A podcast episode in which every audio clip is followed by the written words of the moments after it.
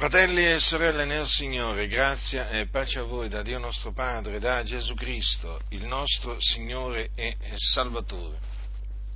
In seno alla Chiesa eh, di Dio ci sono sempre stati coloro che puntualmente, quando si sono verificati degli eventi particolari, a livello mondiale o anche a livello nazionale, hanno cominciato a dare il giorno del Signore per imminente, cioè la venuta del Signore per imminente. Quindi non mi meraviglio che anche in questo periodo ci siano coloro che eh, si sono messi a proclamare che la venuta del Signore è imminente non sono affatto sorpreso perché chi conosce la storia della Chiesa e anche del movimento pentecostale sa questo.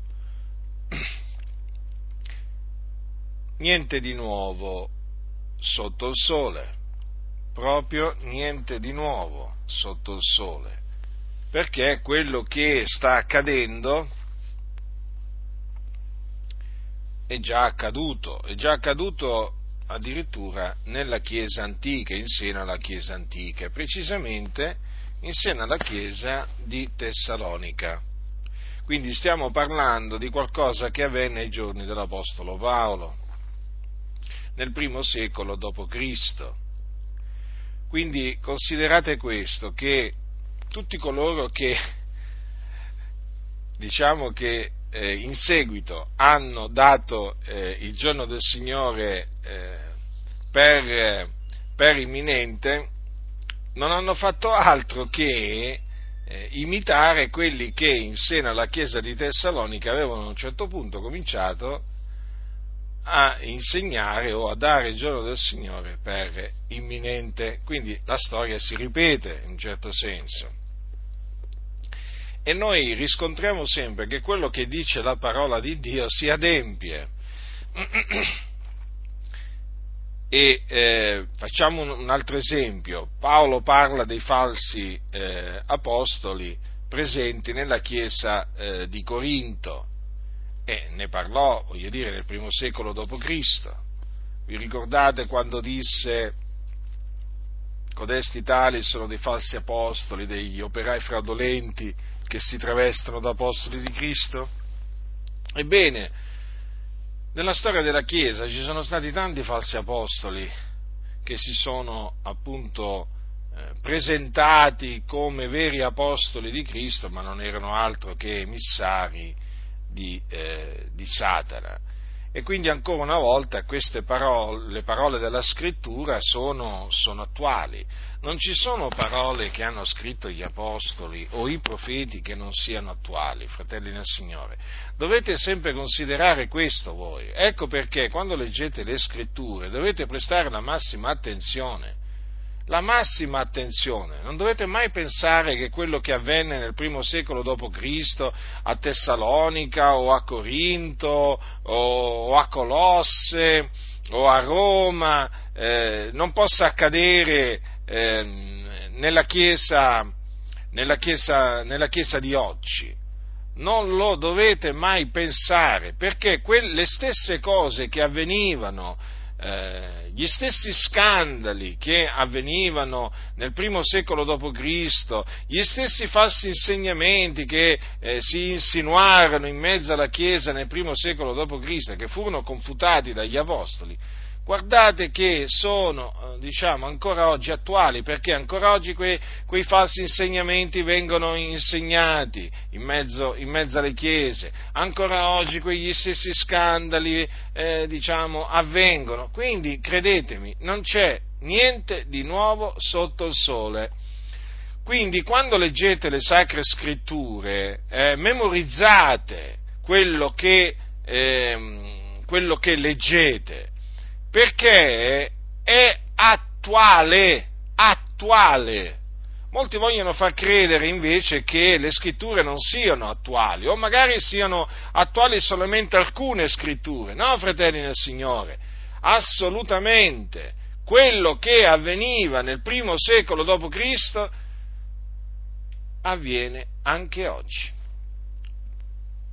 Dunque, vediamo che cosa avvenne in seno alla Chiesa eh, dei Tessalonicesi la Chiesa di Dio in Cristo Gesù che si trovava a Tessalonica, capitolo 2 della seconda epistola,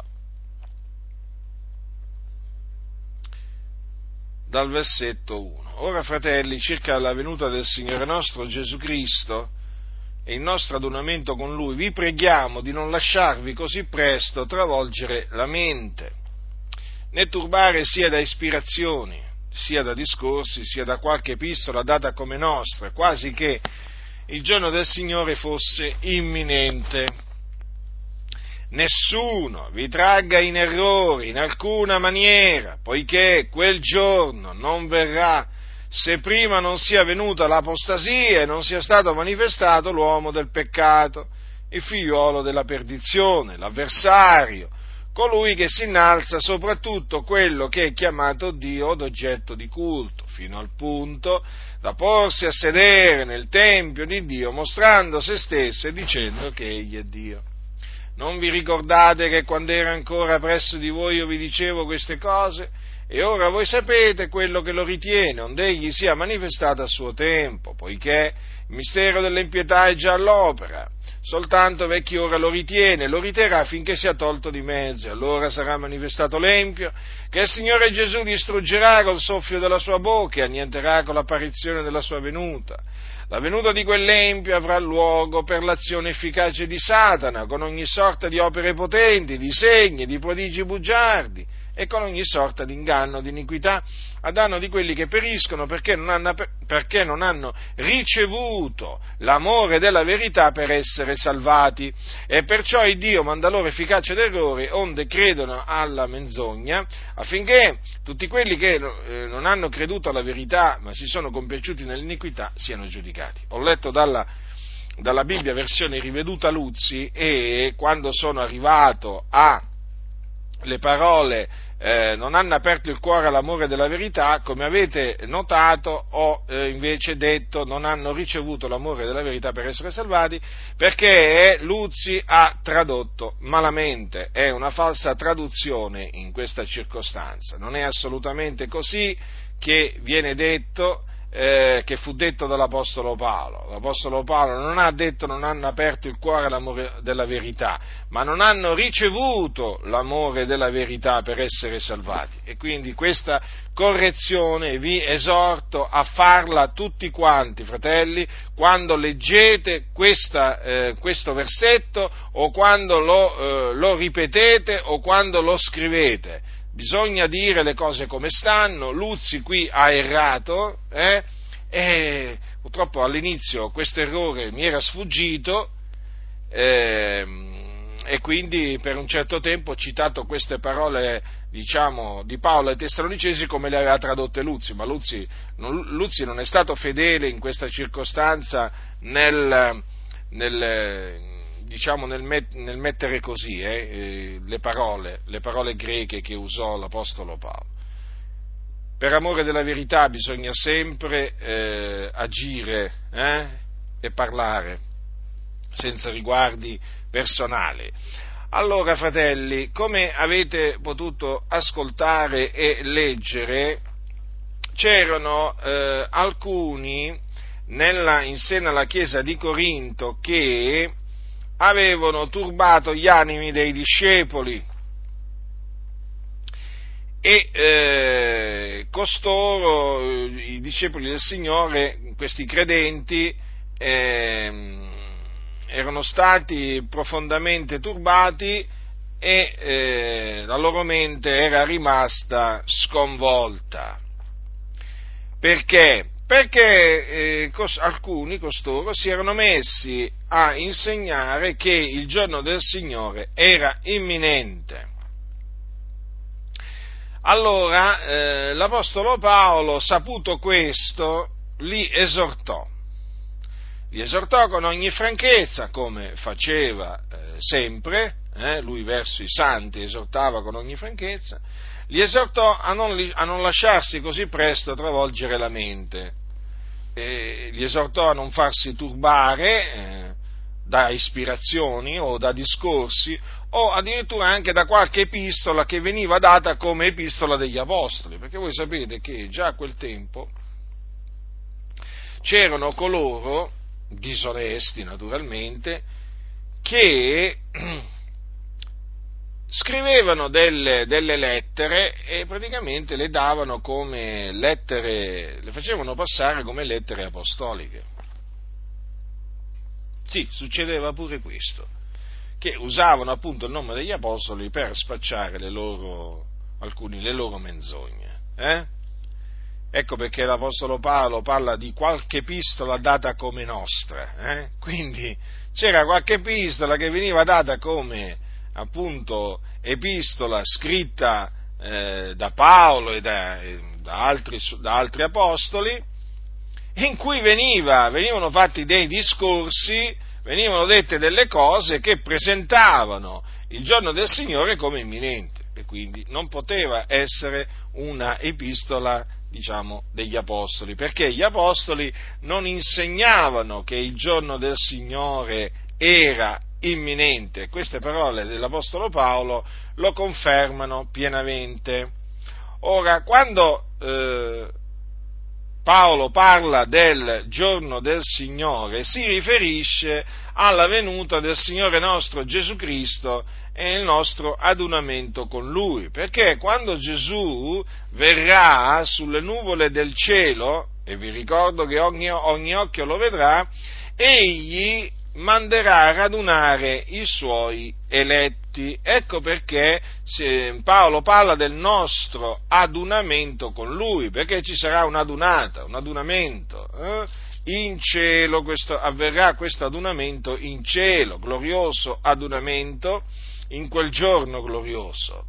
Infatti dice, disse Gesù, eh, apparirà nel cielo il segno del figlio dell'uomo e allora tutte le tribù della terra faranno cordoglio e vedranno il figlio dell'uomo venire sulle nuvole del cielo con gran potenza e gloria e manderà i suoi angeli con gran son di tromba a radunare i suoi eletti dai quattro venti, dall'un capo all'altro dei cieli. Quindi non manderà a radunare tutti gli uomini, eh? ma solamente i suoi eletti sono chiamati così, quindi, sono gli eletti di Cristo, que- quelli che Cristo ha eletti. Ecco perché appunto si parla del nostro adunamento con Lui, adunamento quindi che avverrà eh, in cielo, eh? in cielo.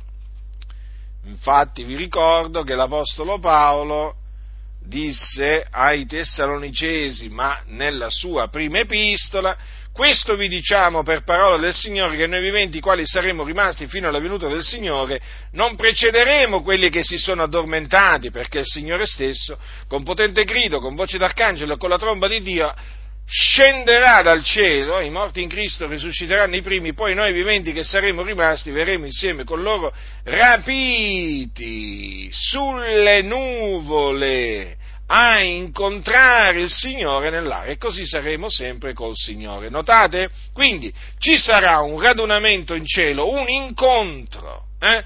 un incontro tra eh, degli eletti del Signore con il Signore e questo incontro avverrà nell'aria, fratelli, nell'aria. Eh? Badate bene, non, non avverrà sulla terra, eh? ma nell'aria. Mm. Perché appunto coloro che risusciteranno, eh, coloro che risusciteranno per prima e poi quelli che saranno trovati eh, viventi, eh, che saranno rimasti viventi fino alla venuta del Signore, verranno insieme, eh, insieme, rapiti sulle nuvole. Quindi noi crediamo nel rapimento degli eletti. nel rapimento della Chiesa, del rapimento sulle nuvole, come se ci crediamo, è biblico, ma non crediamo nel rapimento segreto, che non è biblico, è una favola, è una menzogna. Perché? Perché il rapimento segreto che cosa dice? Che innanzitutto dice che Gesù può tornare in qualsiasi momento, per cui praticamente quelli che insegnano il rapimento segreto danno la venuta del Signore per imminente. Eh?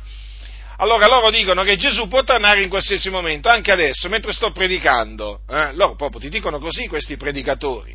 Adesso certamente sono diminuiti quelli che proclamano la favola del, del rapimento segreto, perché chiaramente la verità si, face, si, si sta diffondendo, si sta facendo strada, grazie a Dio, e quindi quelli che una volta diciamo, esaltavano il rapimento segreto, lo sbandieravano a più non posso, adesso praticamente preferiscono stare zitti e parlare solo della venuta del Signore, perché naturalmente adesso ormai per le chiese sono, sono veramente tanti, eh, eh, le chiese del rapimento segreto, chiamiamole così, sono veramente tanti ormai in, quelli che, i credenti che nelle chiese del rapimento segreto non credono più al rapimento segreto e quindi questi cosiddetti pastori hanno paura naturalmente della confutazione immediata, immediata seduta stante eh, del loro amato ma falso rapimento segreto. Allora il rapimento segreto dice che Gesù può tornare anche, anche adesso, anche in questo preciso momento, che non ci sono segni che appunto preannunziano o eventi che preannunziano la sua, la sua venuta, perché? Perché può arrivare anche in questo preciso momento, no? generalmente dice Gesù, dicono Gesù può tornare anche in questa notte, sei tu pronto? No? La sapete oramai, la, la filastrocca che oramai, eh, con cui hanno riempito la mente di tante anime, anche la mia, avevano riempito la mente con questa filastrocca, eh? con questa affermazione, Gesù può tornare anche questa notte, sei tu pronto? Eh? E allora praticamente eh, ti presentano la venuta del Signore imminente, no? però costruiscono le loro cattedrali eh, con mutui di 10, 20, 30 anni. Io mi domando, mi domando qui, ma dove sta la coerenza? Dove sta la coerenza? Eh, la coerenza non c'è, non esiste in costoro la coerenza perché sono una massa di ipocriti. Ma io dico, ma se imminente, la venuta del Signore è imminente come dite voi, ma perché fate tutti questi pro- progetti a lungo raggio? Eh? A lungo raggio, progetti di costruire cattedrali. Beh, adesso proprio di questi progetti non è che se ne vedono tanti, eh? anzi se ne vedono sempre di meno, grazie al Signore, al bando questi templi evangelici. Eh? Ma dico io, questi progetti, parliamo di quando appunto il rapimento segreto era veramente una, un dogma, eh? una sorta di dogma negli anni 70 e negli anni 80, e chi metteva, chi metteva, in discussione il rapimento segreto era subito bollato come eretico, eh? Allora, praticamente io dico, ma eh, dov'è la coerenza? La coerenza non c'è perché questi sono degli ipocriti, vi ingannano quando dicono che Gesù può tornare anche questa notte perché non ci credono manco loro. Nei fatti non ci credono perché se ci credessero eh, non farebbero questi progetti di costruire eh, grandiosi locali di culto, eh? poi loro dicono poi il Signore li riempirà. Mm? Ma noi stiamo vedendo che il Signore li sta, li sta svuotando, comunque naturalmente lo, queste cose qui ve le, ve le, ripeto, apro delle parentesi per ricordarvi le ciance di costoro. Vi ricordate quando dicevano il Signore riempirà, costruiamo, costruiamo? Eh? Magari la comunità era fatta di 20 anime e costruiamo la comunità, comuni- un locale di culto con 500 posti. Allora qualche fratello diceva, ma scusa, ma com'è possibile? Ci mettiamo a costruire un locale di culto con 500 posti? Eh? 400 posti, 600 posti, quando siamo appena in 20, ma fratello, abbi fede, pensa in grande, parla in grande, eh? certo, eh? poi ci penserà il Signore a riempire, a riempire la sua casa, Beh, stiamo vedendo che il Signore sta svuotando queste, mm, queste tane di lupi, hm? perché qui là albergano i lupi, lupi rapaci vestiti da pecora, anzi da pastori sono travestiti, eh? e il Signore li sta svuotando e li svuoterà sempre di più. Ma noi siamo grati al Signore perché da un lato mentre si svuotano i templi evangelici si stanno riempendo le case dei santi dove la Chiesa si raduna per adorare in spirito e verità il Signore nella semplicità nel timore di Dio, eh? piegando le ginocchia davanti al Padre. Eh? Davanti a colui che ci ha generato di sua volontà mediante la parola di verità affinché fossimo in certo modo le primizie delle sue creature. Ci rallegriamo nel sapere che questi templi eh, veramente oramai sono considerati da molti credenti inutili, inutili, inutili, lo ripeto, lo ripeto perché oramai molti credenti stanno comprendendo che eh, la, chiesa, la, Chiesa, non è il locale di culto, la casa di Dio non è il locale di culto, la casa di Dio siamo noi, la Chiesa siamo noi, eh, pietre viventi per la grazia di Dio. E quindi che la Chiesa torni a radunarsi nelle case dei santi, che i santi ospitino la Chiesa, come facevano Aquila e Priscilla e tanti altri fratelli nel primo secolo d.C., che la Chiesa torni a camminare sui sentieri antichi, sulla buona strada, su quella strada dove c'è pace in abbondanza, gioia in esuberanza. Questo veramente è il nostro, è il nostro desiderio e grazie siano veramente al Signore Dio perché Lui va operando e fa tornare, fa tornare i giorni antichi, quello che non piace appunto a queste denominazioni, non piace che i, che i credenti tornino a camminare sui sentieri antichi perché loro vogliono che i credenti camminino per sentieri tortuosi, storti, perversi. Ma invece il nostro desiderio è il desiderio dei giusti. Eh? Quello di vedere i santi camminare sui sentieri antichi, con gioia, con tanta pace nel cuore, con semplicità, eh? come facevano esattamente i santi, i santi antichi. Dunque, questa, questa falsità del rapimento segreto dice che Gesù può tornare in qualsiasi momento, anche adesso, ma attenzione! Attenzione, in maniera invisibile, quindi il mondo non lo vedrà, lo vedranno solo quelli che verranno capiti, capite? E allora dicono che questa è la venuta del Signore per la sua Chiesa. Eh? Allora scomparsa la Chiesa, scomparsa la Chiesa dalla faccia della terra, poi passano gli anni della grande tribolazione ed ecco che poi dopo la fine della grande tribolazione, quindi la Chiesa non passa la grande tribolazione, quando mai, quando mai la Chiesa passa la, della, la, quando, quando mai la Chiesa passa la grande tribolazione per questi, per questi cianciatori? Allora alla fine della grande tribolazione ecco che Gesù ritornerà in maniera visibile, eh, con la sua Chiesa e allora ogni occhio lo vedrà. Avete capito quindi? Questi hanno suddiviso la venuta del Signore in due fasi, una suddivisione inesistente, di, ripeto, inesistente nella Sacra Scrittura. Purtroppo questa, questa diciamo, suddivisione nel movimento pentecostale anglosassone eh, praticamente dall'inizio è stata, è stata proclamata e ha fatto ha fatto dei danni, ha fatto dei danni enormi, anche se devo dire che, e questo bisogna dirlo, che comunque il Signore nella sua grandezza, nella sua sapienza, ha convertito il, eh, il male in bene, perché il Signore ha questo potere di convertire il male in bene, perché poi alla fine il Signore ne ha, ha tratto anche praticamente, um, diciamo, ne ha fatto scaturire del bene, ecco. Mm. Eh, il Signore può fare questo, è l'Onnipotente. Eh? Convertì il male che, eh, il, il male che eh, gli fecero i, a Giuseppe i suoi fratelli, il Signore lo convertì in bene. Quindi, ma il Signore è sovrano, fratelli del Signore, da Lui dipendono chi erra e chi fa errare. In altre parole, dal Signore eh, dipende sia il sedotto che anche chi fa sedurre. Eh, eh sì, fratelli del Signore. Noi crediamo nella sovranità di Dio. Eh?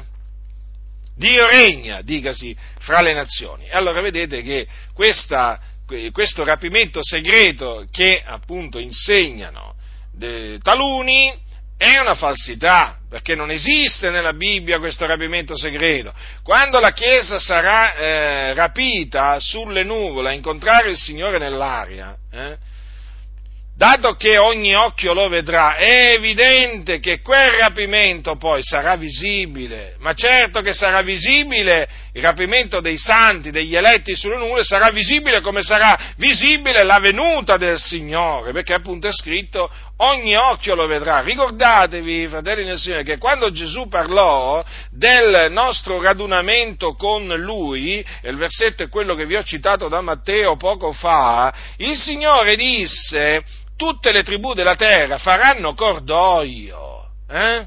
le, e vedranno il figlio dell'uomo venire sulle nuvole del cielo, vedranno, ma chi, chi vedrà il figlio dell'uomo venire sulle nuvole del cielo? Tutte le tribù della terra! E quindi è così chiaro. Quindi questo così, cosiddetto rapimento segreto, lo chiamiamo segreto appunto perché, o si può chiamare anche invisibile, perché avverrà segretamente e non sarà visto dal mondo. Ecco perché è stato definito, eh, diciamo, rapimento segreto, questo insegnamento fasullo, uno dei tanti insegnamenti fasulli che sono appunto stati introdotti in mezzo alla Chiesa dell'Iddio vivente e vero. Dunque vedete che alla, alla luce delle sacre scritture non esiste questo rapimento segreto o invisibile al mondo. Hm? Esiste il rapimento sulle nuvole no? eh, degli eletti, ma questo avverrà alla venuta del Signore, che sarà visto da ogni, da ogni occhio. Eh? Quindi tenetele sempre presente queste cose. E l'Apostolo Paolo non insegnava il rapimento segreto, ossia non, non, non, suddivideva la venuta del Signore in due fasi come fanno appunto quelli che insegnano il rapimento segreto. Per lui esisteva appunto il giorno del Signore, che in quel giorno sarebbe avvenuta la, la venuta del Signore nostro Gesù Cristo, sarebbe accaduta questo, e poi il nostro adunamento con Lui. Eh? Tenetele sempre a mente queste cose, fratelli del Signore, perché sono importanti per capire quello che insegnavano gli apostoli nel primo secolo Cristo, perché quello è l'insegnamento sano, quello è la sana dottrina, quella è la parola di Dio che noi dobbiamo dobbiamo ricevere, eh, mantenere e naturalmente coloro che sono preposti nel Signore devono predicare con ogni franchezza come la predicavano gli apostoli del nostro Signore Gesù Cristo. Dunque, il giorno del Signore, quando è che verrà? Eh? Se non è imminente, allora, il giorno del Signore verrà dopo che sarà venuta l'apostasia e dopo che sarà stato manifestato l'uomo del peccato. Infatti Paolo dice molto chiaramente, nessuno vi tragga in errore in alcuna maniera. Allora, se dice nessuno vi tragga in errore in alcuna maniera, vuol dire che coloro che danno il giorno del Signore per imminente traggono in errore i santi. Allora insegnano l'errore e traggono in errore coloro che accettano l'errore. Allora Paolo dice, nessuno vi tragga in errore in alcuna maniera. Avete presente quando Paolo diceva nessuno vi seduca con vani ragionamenti? Eh? Ecco, Vedete quanto ci tenevano gli apostoli eh, a che i santi non venissero sedotti, tratti in errore. Ma qui veramente, cioè veramente ci sono molti che prendono piacere invece a che i santi siano tratti in errore, a che veramente siano sedotti. E sono i malvagi che sono in mezzo alle chiese, i falsi dottori, che prendono piacere a ingannare, a sedurre con dolce lusinghiero parlare il cuore dei semplici, sono quelli che non servono il nostro Signore Gesù Cristo, ma il loro ventre, fratelli nel Signore, ce n'erano allora, ce ne sono adesso, continueranno a essercene fino alla venuta del Signore. Quindi dovete vegliare, dovete pregare, eh? Dovete investigare le scritture affinché nessuno vi tragga in errore in alcuna maniera, poiché quel giorno, quale giorno? Il giorno del Signore. E vi ho spiegato poco prima eh, quale sarà questo giorno del Signore. Non verrà se prima non sia venuta l'apostasia e non sia stato manifestato l'uomo del peccato. Allora, cos'è l'apostasia? L'apostasia è l'abbandono della fede. Apostatare significa abbandonare la fede. Questa sarà un'apostasia che naturalmente eh, a livello globale, eh, non è che sarà a livello locale, Mm? o a livello nazionale, come se, riguarderà solo una nazione. No, l'apostasia naturalmente eh, diciamo, prenderà la Chiesa di Dio universale e molti apostateranno dalla fede, cioè rigetteranno la fede. Ora qualcuno potrebbe dire, ma com'è possibile? Eh, com'è possibile? È stabilito. È, la, è stata già predeterminata l'apostasia, eh? Cioè Dio ha stabilito che ci sarà l'apostasia prima della venuta del Signore Gesù, l'ha stabilito il Signore, forse que- questo ancora a molti non è chiaro. Allora io lo voglio ribadire, eh? è qualcosa che il Signore ha predeterminato. Quando il Signore preannunzia qualcosa, vuol dire che l'ha predeterminato. Non è che preannunzia qualcosa semplicemente perché sa che quella cosa avverrà, no. Il Dio ha innanzi determinato che ci sia l'apostasia prima della venuta del Signore. Noi sappiamo quindi eh, che anche questo avverrà per decreto di Dio. A molti non piace sentire parlare in questi termini, ma fratelli nel Signore, ascoltatemi, ma se l'anticristo, l'anticristo, cioè l'uomo del peccato, è stato innanzi determinato da Dio che deve venire, ma perché l'apostasia non deve essere stata innanzi determinata dallo stesso Dio che deve venire? Fatemi capire. Io parlo ai contenziosi. Eh, perché sapete che ci sono anche quelli che vogliono contendere. A me non piace contendere, però costoro vanno ammoniti. Vanno ammoniti, perché le cose sono chiare secondo quello che dice la Sacra Scrittura. Eh? Alcuni dicono Dio regna, però sembra che in un certo senso è come se dicessero sì, però fino a un certo punto regna. No, Dio regna. E basta. Così è scritto. E così bisogna dire, da lui dipendono chi erra e chi fa errare, non lo dimenticate mai, fratelli. Allora deve venire l'apostasia. Non vi meravigliate, fratelli del Signore, non vi meravigliate. Questo è il piano che Dio ha formato in se stesso. Eh? Ce l'ha fatto conoscere e quindi eh, se ce l'ha fatto conoscere vuol dire che è importante che noi lo conosciamo. Non vi pare? Eh? Quindi, quel giorno non verrà se prima non sia venuta l'apostasia. L'apostasia non è uno, uno, sviamento dalla fede, dal quale uno si può ravvedere, dal quale uno può tornare al Signore. No, no, fratelli del Signore. L'apostasia è l'abbandono della fede. Quando uno apostata rinnega il Signore, Coloro che apostatano dalla fede, quindi, rinnegano il Signore, saranno rinnegati dal Signore, perché è scritto che se lo rinnegheremo, anch'egli ci rinnegherà. Eh? Quindi vegliate sulle anime vostre eh? e state saldi nella fede. Allora, quel giorno non verrà se prima non sia venuta l'apostasia. A proposito, una parola per coloro che dicono che la salvezza non si può perdere, no? che il credente non, si, non, può, non, può, scadere dalla grazia. Beh, loro generalmente dicono, eh, ma noi non è, mm, l'espressione giusta non è che il credente non può perdere la salvezza, eh? ma che il credente non può scadere dalla grazia. Vabbè, che cambia? Ma che cambia? Non cambia niente, la sostanza è sempre la stessa. Ma loro devono fare queste precisazioni, sti intellettuali qua. Hai capito? Devono fare sempre precisazioni inutili, precisazioni che tendono a confondere la mente di quelli che non conoscono le scritture ma nemmeno l'italiano, eh? Perdere la salvezza e, e, scadere dalla grazia sono sinonimi, perché chi scade dalla grazia perde la salvezza, chi perde la salvezza scade dalla grazia, e certo, perché la salvezza è in Cristo Gesù, la salvezza, è, è, la salvezza uno ce l'ha fino a che è nella grazia, sotto la grazia, ma una volta che scade dalla grazia quella salvezza non ce l'ha più, dico io, dove sta questa differenza?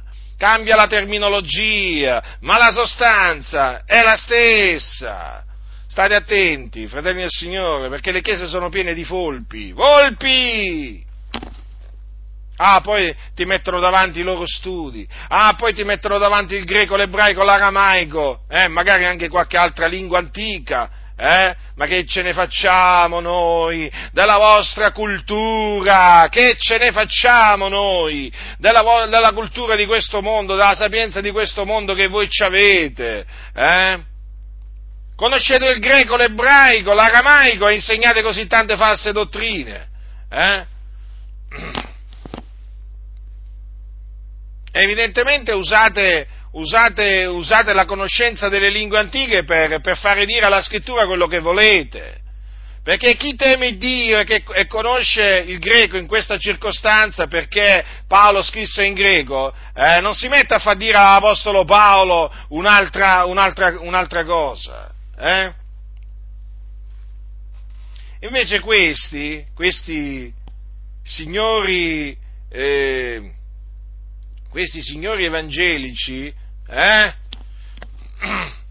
che appunto hanno studiato così tanto, eh, si presentano con il loro curriculum studiorum, eh, per metterti nel sacco, per ingannarti, per gabbarti, per prenderti in giro, hai capito fratello, sorella nel Signore? Cosa vogliono fare questi con il loro greco, con il loro ebraico, aramaico e così via? Eh? Ti vogliono gabbare, ti vogliono far credere che l'Apostolo Paolo insegnava il contrario di quello che c'è scritto praticamente, perché poi alla fine finisce sempre così. Paolo ha scritto una cosa, oh, in mano a questi qui eh, diventa un'altra cosa. Praticamente la dottrina di Paolo nelle mani di questo è come argilla, prende un'altra forma. Loro la modellano la dottrina dell'Apostolo Paolo, alterandola, facendolo diventare un'altra dottrina. Infatti io quante volte mi sono trovato a leggere, a leggere diciamo, eh, spiegazioni di, eh, di, di parole scritte, dette da Paolo, e dicevo, ma questo non è Paolo. Ma questi fanno a dire a Paolo veramente cose che Paolo condannava, cose che Paolo confutava, cose che Paolo rigettava. Vergogna! State attenti, fratelli del Signore. State attenti, non sto dicendo che studiare il greco, l'ebraico, l'aramaico sia inutile, no, perché comunque sia, comunque sia coloro che poi eh, Dio ha stabilito che devono tradurre, devono tradurre i scritti sacri, certamente hanno bisogno di conoscere hanno, hanno, bisogno di conoscere queste lingue. Io non, non sto annullando diciamo, lo studio di queste lingue, eh, perché risulta utile in determinate circostanze per determinati scopi, però sto, vi sto mettendo in guardia da quelli che conoscono queste lingue ma non conoscono le scritture, ma non conoscono la dottrina. Eh? E, quindi chiaramente, oh, perché hanno un'altra, un'altra, dottrina, e quindi usano, usano, usano i loro studi per cercare, eh, cercare, di sedurvi. Quindi non vi fate sedurre da questi, eh, non vi fate sedurre da costoro e da nessun altro. Quindi, eh, ah ecco sì, questi qua dicono che la salvezza, ah, il credente non può, non può, scadere dalla grazia, dai, usiamo l'espressione che preferiscono loro, eh? tanto a me non è che, non è che mi fa, mi fa male. Allora, loro dicono che un credente non può scadere dalla grazia, ma se un credente non può in alcuna maniera scadere dalla grazia, ma come potrà avvenire l'apostasia? Come potranno taluni apostatare dalla fede? Ma se non erano nella fede, come potranno abbandonare la fede? Ma io dico, ma se non sei in una casa, come puoi lasciare quella casa? Eh? Se non sei dentro una macchina, come puoi uscire da quella macchina? Eh? Se non stai camminando per quella strada, come potrai uscire fuori, fuori da quella strada? Ma ve lo volete spiegare voi? Ma ve lo volete spiegare? Eh? E, è come, come, dire, quello è divorziato ma non si è mai sposato, no, c'è qualcosa che non torna. Eh, come, fa, come, fa, uno a divorziare se non era sposato? Fatemi capire. Mm? Fatemi capire. Ma ne potrei fare tanti di, que, di, di, di esempi. Divorziato, eh, attenzione. Eh, ne potrei fare tanti di esempi per mostrare la follia, la follia di costoro. È proprio follia, oh, pur di difendere quella falsa dottrina, una volta salvati, sempre salvati, oh, una volta in grazia, sempre in grazia. Questi qui fanno dire alla Sacra Scrittura le cose più assurde Ah, dicono sì, è vero, è scritto apostateranno dalla fede, ma non avevano eh, la vera fede. Eh, eh, vabbè, non avevano la vera fede. Lo dite voi che non, aveva, non avevano la vera fede. Qui c'è scritto apostateranno dalla fede. Io so che c'è una fede sola. Che vi siete inventati adesso? Avete cominciato a attribuire questa falsa fede a quelli che apostateranno o che hanno apostatato? Eh no, non funziona mica così. Questo significa essere disonesti! E voi siete disonesti, sleali, insensati! Perché volete difendere eh, e giustificare la, la falsa dottrina della vostra denominazione! Quelli che si traggono indietro a loro perdizione avevano la fede. Infatti Gesù ha detto credono per un tempo. E se Gesù ha detto che credono per un tempo, io credo a Gesù, non alle vostre ciance, eh, non alle vostre filastrocche, non alle vostre favole, io credo in Gesù. E dunque, eh, il fatto che debba venire l'apostasia conferma che eh, un credente può scadere dalla grazia, perché ci saranno molti che scadranno dalla grazia quando apostateranno dalla fede, sì. Eh sì, perché questi qua tremano al pensiero dell'apostasia, tremano quando leggono certi passi della, della scrittura e quindi devono contorcere le scritture. Ma ormai questa è l'arte, è, la, è una delle arti seduttrici più diffuse, eh, usate da queste volpi. Eh? Ma non fatevi ingannare, fratelli del Signore. Quando avverrà l'apostasia, molti abbandoneranno la fede, si trarranno indietro a loro perdizione. E questo avverrà in concomitanza eh, con la manifestazione dell'uomo del peccato. Mm?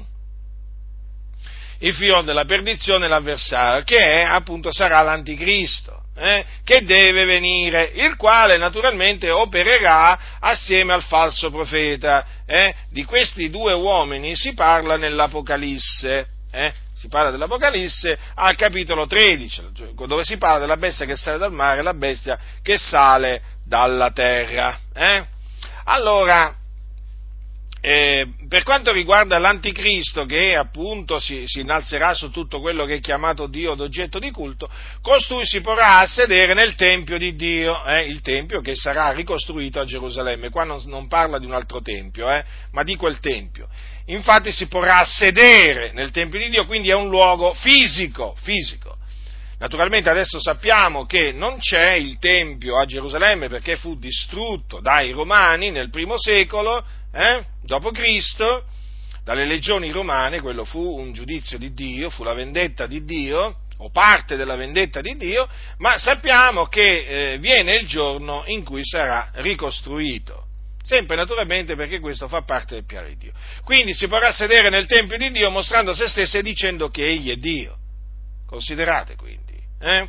Questo, eh, cioè, questo uomo spregevole, chiamato il fior della perdizione perché deve andare in perdizione, eh, pensate è chiamato anche l'avversario, pensate che Satana significa avversario e questo è chiamato dalla scrittura l'avversario e infatti questo sarà nelle mani di Satana, eh? Satana gli darà gran potere.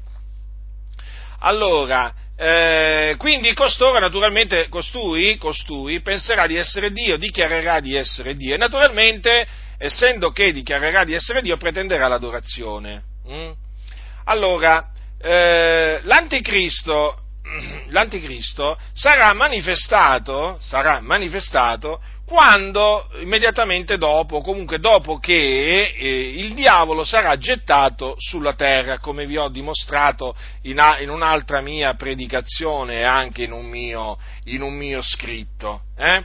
Quindi, quando eh, ci sarà eh, la battaglia no? in cielo eh, tra, ehm, tra il, il, gran dragone, eh, il serpente antico che è chiamato diavolo e Satana, contro, eh, contro mm, Michele, Michele, e i suoi angeli, avverrà che il diavolo sarà gettato giù e sarà gettato giù sulla terra assieme agli angeli suoi. Hm?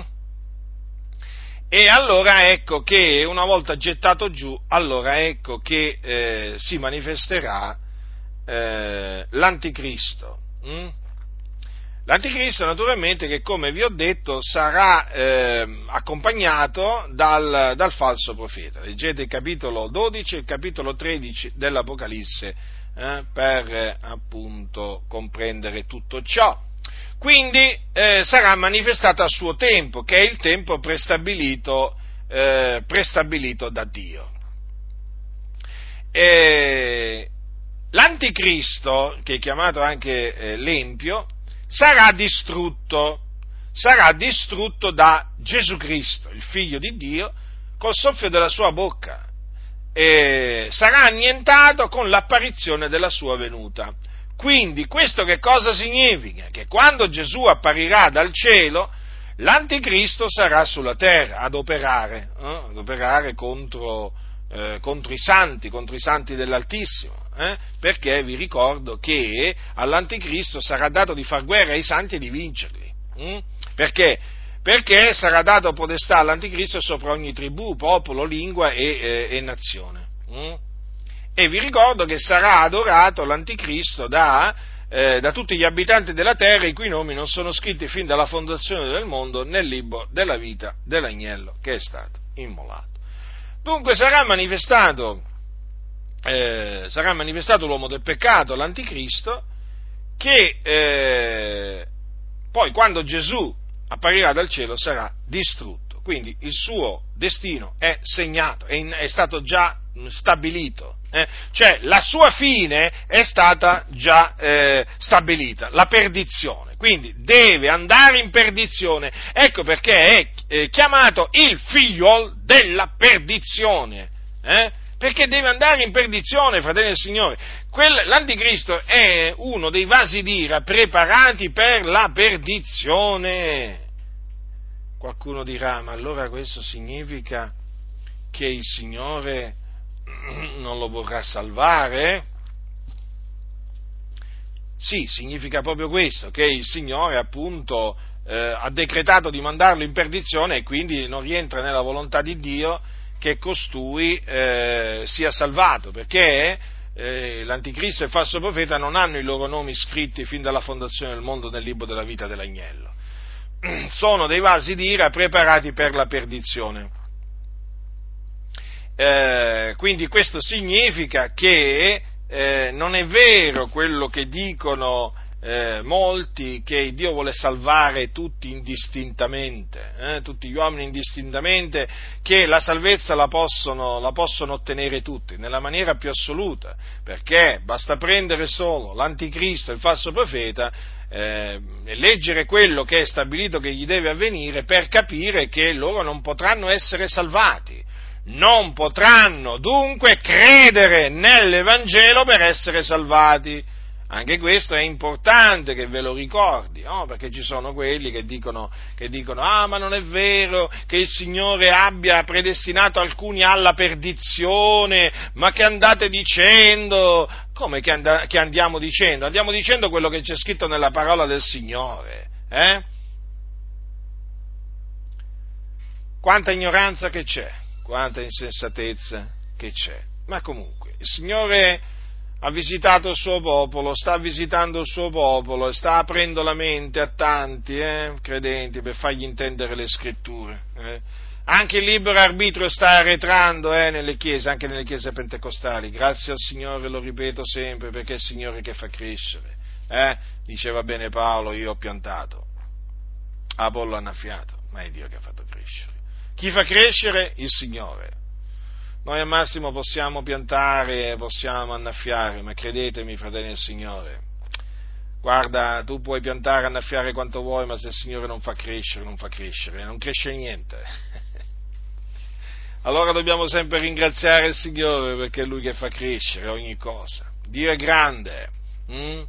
Dio è grande, è veramente grande, il nostro Dio fa cose grandi e quando fa cose grandi ti pare di sognare, dici ma ci pareva di sognare, è vero, ti pare di sognare quando Dio opera, Dio è veramente grande e noi gli diamo veramente la gloria che gli appartiene, ora e per sempre. Allora, la venuta di quell'empio avrà eh, luogo per l'azione efficace di Satana, con ogni sorta di opere potenti, di segni, di prodigi bugiardi e con ogni sorta di inganno, di iniquità. Infatti se voi leggete il capitolo 13 dell'Apocalisse noterete che c'è scritto eh, che eh, il dragone aveva dato il potere alla bestia E poi dice le fu data una bocca che proferiva parole arroganti e bestemmie, le fu data potestà di agire per 42 mesi.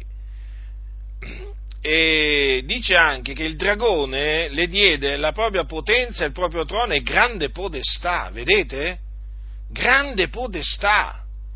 E naturalmente in virtù di questa potestà eh, l'anticristo eh, eh, diciamo, verrà con ogni sorta di opere potenti, segni e prodigi bugiardi bugiardi.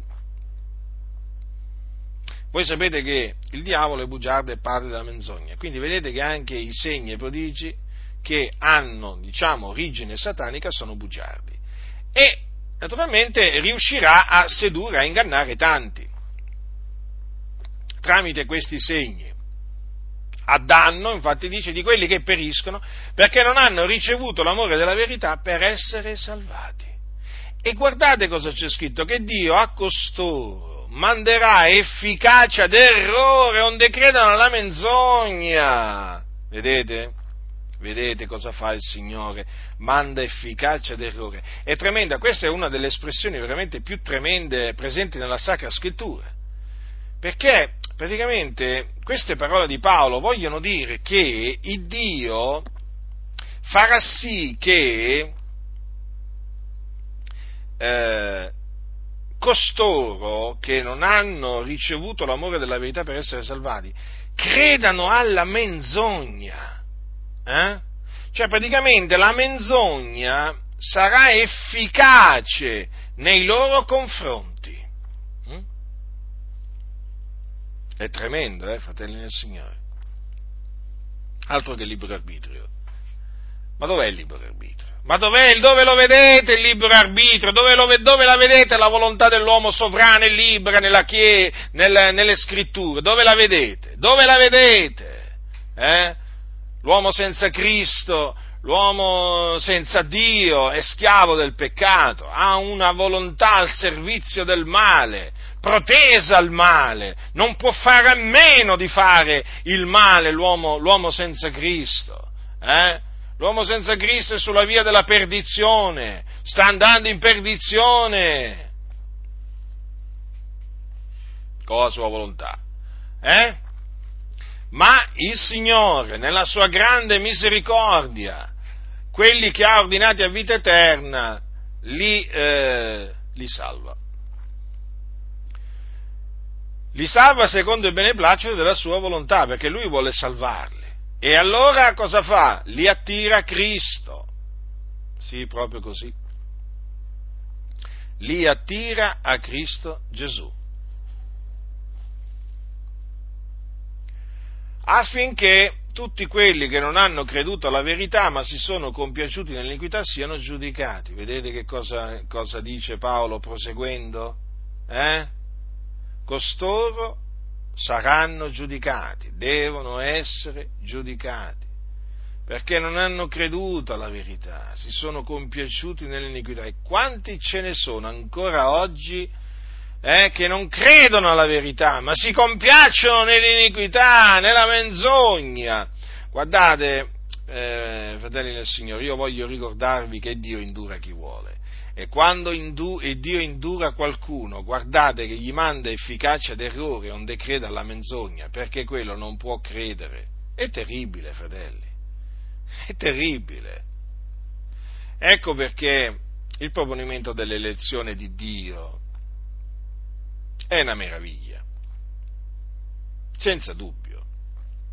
Non c'è, ma nemmeno l'ombra del dubbio il proponimento dell'elezione di Dio è una meraviglia che ti porta veramente a glorificare, celebrare, magnificare Dio per averti eletto a salvezza prima della fondazione del mondo, per avere scritto il tuo nome nel libro della vita dell'agnello, fin dalla fondazione del mondo perché lui non ha voluto che tu andassi in perdizione, hai rischiato tante volte la morte, il Signore ti ha preservato sempre dalla morte, perché? Te lo sei mai chiesto? Perché non dovevi andare in perdizione, dovevi essere salvato. E a un certo punto ti sei sentito attirato a Gesù, a questo uomo, eh? che era anche Dio. Colui che il Padre mandò nel mondo per essere salvatore del mondo. Ti sei sentito attirato a Gesù, che tanti disprezzano, eh? perché dicono era un falegname. Eh sì, il Dio ha stabilito, sì, che facesse falegname, che fosse figlio di un falegname. Sì, sì, sì, sì, sì. Dio ha stabilito così per svergognarvi, ipocriti, massoni, gnostici, per svergognarvi a voi con tutta la vostra cultura, tutta la sapienza umana che ci avete. Gesù Cristo è il figlio di Dio, che è stato, ci è stato fatto da Dio sapienza, redenzione, santificazione, giustizia. Voi siete una massa di contenziosi, ignoranti, insensati, che se non vi ravvedete ve ne andrete all'inferno. E quando sarete all'inferno, eh, vi renderete conto di una cosa molto semplice, che tutta la vostra sapienza, eh, non vi è servita a niente, che siete andati veramente all'inferno con tutta la vostra sapienza umana, con la sapienza che avete imparato ai piedi di, di, Platone, di Socrate, di Aristotele, sì, sì, sì, sì, e anche di Voltaire soprattutto, eh, voi massoni. Quando sarete nelle fiamme dell'inferno, vi ricorderete eh, della sapienza umana della quale voi vi vantevate sulla faccia della terra nei confronti di noi ignorantoni. Ah, oh, ma quelli non capiscono la Bibbia quando leggono, sì, perché i massoni parlano così di noi. I cristiani non capiscono quello che ha voluto dire Paolo, non, non capiscono quello che ha voluto dire Gesù. Eh già, e ci mancava poi anche che noi capissimo quello che ha detto Gesù e quello che ha detto l'Apostolo Paolo, e ci mancava solo questo. E perché non l'abbiamo capito? Ma perché la Bibbia ha un significato esoterico. Ah sì? Ha un significato esoterico, eh, che voi conoscete. E certo, è il significato che il diavolo, il vostro padre e padrone, vi ha messo e vi ha stillato nella vostra mente. E quel significato praticamente che annulla quello che sta scritto. Eh? Voi siete esoterici. Noi siamo esoterici perché noi crediamo a quello che sta scritto, no? a quello diciamo che è chiaramente scritto. Invece voi, voi credete in quello per un'illuminazione particolare, unica, credete a quello che è tra le righe o dietro le righe, fate un po' voi. E certo, voi avete studiato esoterismo, voi siete fratelli di, Simone il mago, voi siete fratelli di Valentino, voi siete fratelli degli gnostici, fratelli, amici, compari, e con loro vi ritroverete all'inferno a suo tempo. Ma quale significato esoterico? Eh, ma quale esoterismo? Ma ravvedetevi e credete nell'Evangelo della gloria per essere salvati dai vostri peccati, strappati a questo presente secolo malvagio ed essere veramente strappati al fuoco dove state andando. Ma quale esoterismo? L'esoterismo vi sta portando all'inferno, massoni! Capite, fratelli del Signore? Mi rivolgo a voi adesso. Eh? Avete capito questi qua che fanno dunque? Eh? Questi qua contorcono le scritture perché non ci credono alle, alle sacre scritture, gli danno un altro significato, allora non gli va quello che sta scritto, non gli va, non gli va quello che sta scritto, è inutile. E allora manda efficacia d'errore il Signore. Sì, a quanti fratelli? A quanti il Signore sta mandando efficacia d'errore per quello che vi dicevo? Ringraziamo il Signore. Ringraziamo il Signore. Ecco perché poi immediatamente dopo Paolo dice, ma noi siamo in obbligo di rendere del continuo grazie di voi a Dio, fratelli amati dal Signore, perché Dio fin dal principio vi ha eletti a salvezza mediante la santificazione nello Spirito e la fede nella verità. Sì, perché? Perché quelli, perché, vedete, quelli a cui il Signore manderà efficacia d'errore, onde credere alla menzogna, sono quelli cui nomi non sono scritti nel libro della vita dell'agnello fin dalla fondazione del mondo, i quali crederanno all'anticristo, lo adoreranno, riterranno che egli è Dio, capite? E poi naturalmente prenderanno il marchio della Besi, il 666, eh?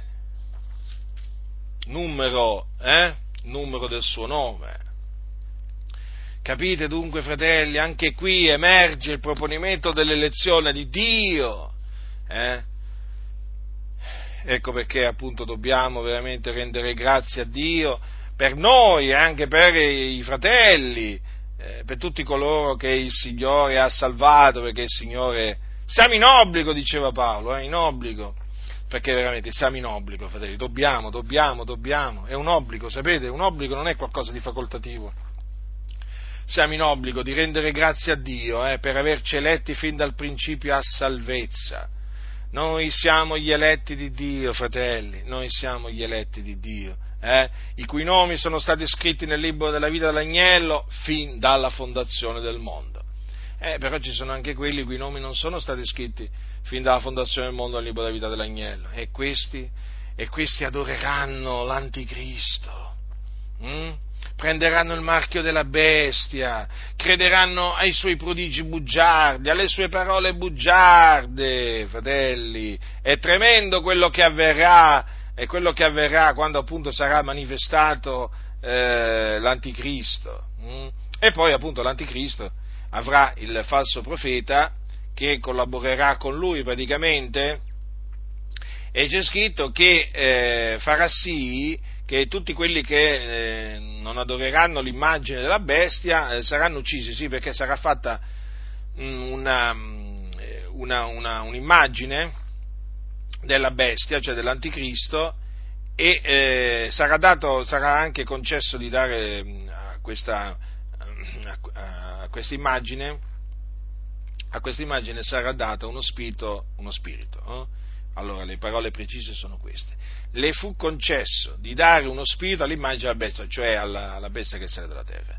Le fu concesso di dare uno spirito all'immagine della bestia, onde l'immagine della bestia parlasse e facesse sì che tutti quelli che non l'adorassero l'immagine della bestia fossero uccisi. Ma vi rendete conto che cosa, che cosa accadrà? Pensate che questo falso profeta opererà grandi segni fino a far scendere del fuoco dal cielo sulla terra in presenza degli uomini e sedurrà gli abitanti della terra con quei segni, quei segni che appunto eh, gli sarà dato di fare in presenza della bestia. Eh?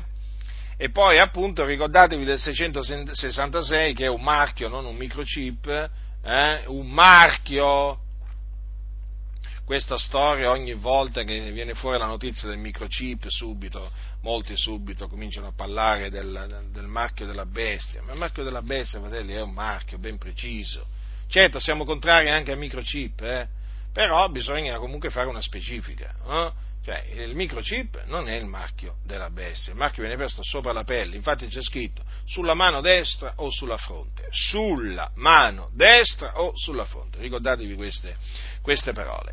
E dunque ecco quello che, mh, mm, quello che deve avvenire prima eh, della eh, venuta eh, del Signore Gesù. Quando poi il Signore Gesù verrà, e leggiamo la fine che faranno questi due esseri spregevoli, eh, cioè la bestia che sale dal mare e la bestia che sale dalla terra. Dice, ambedue furono gettati vivi nello stagno ardente di fuoco e di zolfo. Eh? Vedete, fratelli del Signore, quanto è grande il Signore? Ecco la fine che faranno questi due vasi d'ira preparati per la perdizione. Mm? Quando Gesù apparirà dal cielo, questa è quella fine che faranno costoro.